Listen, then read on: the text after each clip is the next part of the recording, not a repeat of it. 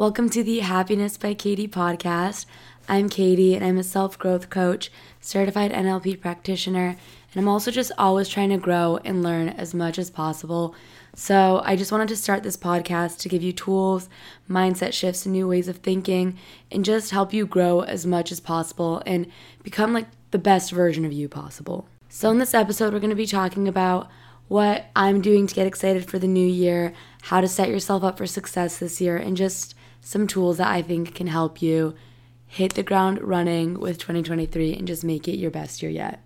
But I think before we even get into what to do for next year and how to get prepared for next year, it is so important to just really reflect on the past year you had and focus on the positives of the year. Like, I think it's so easy to feel down on ourselves at the end of a year and be like annoyed about the fact that we didn't accomplish everything we wanted to, but I'm sure that there's still so much that you did accomplish, so many amazing experiences you did have. And so I think it's so important to focus on those, point those out, and really celebrate what this year brought to you.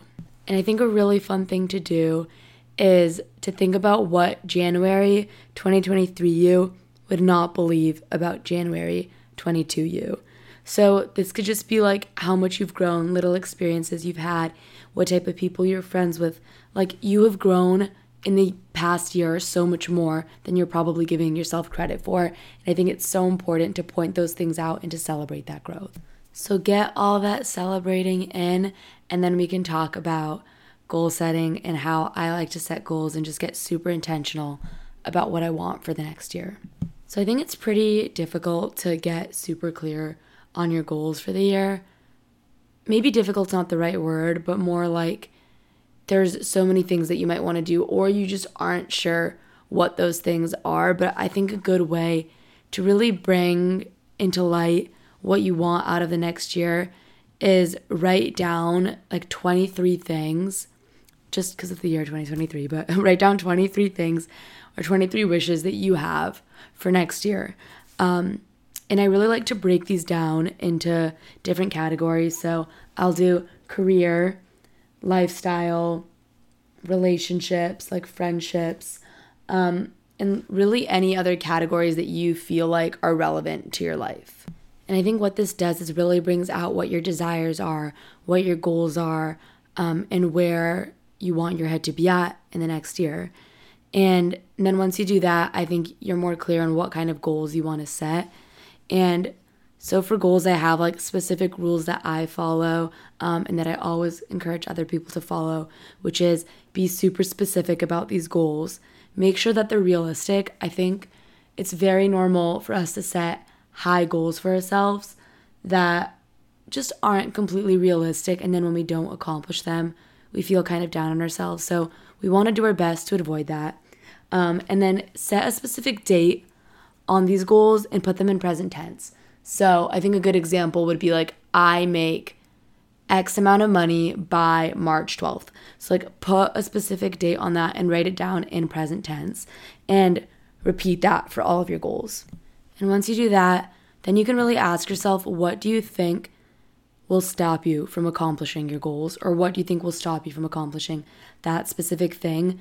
Because it is very normal for us to self sabotage or get in the way of our own goals. Like maybe this can even just be like procrastination, but being aware of what can stop you from getting to your goals will help you prevent it as much as possible. And yes, writing down the goals are so important and are a big part of all of this.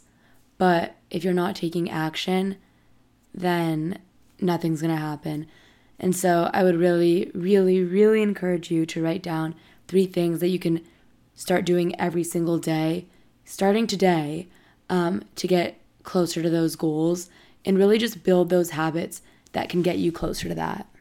And I think a big thing that a lot of us need to remember is that there isn't going to always be a perfect time to go for something. And it's so important to just get out of your head with things and just go for it and figure out the rest later, or else we'll never actually go for these things. And trust me, I know, I know fear of failure fear of judgment, fear of things taking too long sometimes stops us from going for our goals. But you don't want to look back and be like, I wish I went for that sooner, but I didn't because of this external factor or because I thought it was going to take me so long. And for the so long part, like either way, that time is going to pass. Like either way, that year is going to pass. And so you might as well be working on something that you're passionate about that year. Um, and then going back to the fear of judgment or fear of failure, again, like this is literally your life. Like it's such an exciting thing. You get to create these things. And I know it's terrifying. Like I think about even like starting this podcast for me, something that has been on my mind for so long and something that I was just like, it would just be cool to do this. I know I would grow from it because it is uncomfortable and scary, and I'm scared of what people will think, or I'm scared of failing at it. But you really just have to start looking at challenges and things that scare you as just opportunities to grow. Um, and you never know how you going for your goals are going to positively impact other people. And so that's just my little pep talk for you to go for your goals and stop getting in your head about them and actually just start taking action towards them. But something else I really, really love to do every year after writing down my goals is to create a vision board. And this is just everything that I want my year to look like in pictures and all of my goals in pictures. Um, and it literally just gets me so inspired and excited to do, and then inspired and excited to look at every day. And so there's like definitely different ways to do this. Um, my favorite way personally is to go on Pinterest or just like online and search up the certain things that I want to encapsulate what my goals are. Um, and just get like super specific on them or even like edit specific pictures so that they make sense to my goals. But once I do that, I'll just like print them out or order them um, like on Shutterfly.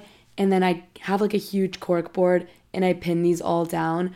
And I really love the concept of pinning them because it is normal for things to change throughout the year. Like maybe your goals will change and we have to be flexible to that. Maybe your interests will change and we have to be flexible to that. Um, but I love being able to like take things off once I accomplish them or keeping them on or replacing them. Um, but so many things from my last vision board came to life. And even like last year, I had a picture of the Eiffel Tower on my vision board and randomly ended up going to Paris. Like, it was just like an insane thing. And I didn't even completely realize that the Eiffel Tower was on my vision board. And then once I booked the trip, I looked at it and I was like, oh my God, like, that's honestly insane. Um, I had a dog on my vision board one year just because I liked the picture. Like, I love dogs, but I just loved the picture of the dog. And I was like, oh, that just looks like someone having fun with a dog. I love that energy. And randomly, my family ended up getting a dog that year, like, not even on purpose. And so I just really think a vision board is so magical and so inspiring. But that's just my two cents about goal setting for the year in a vision board, and I highly, highly recommend you do both. Do either, do whatever you feel like is the right way to get yourself set up for the best year possible. And you just have to remember that this is your year. You get to create whatever year you want to. You get to literally tailor it to whatever you want. So put your best intention out there.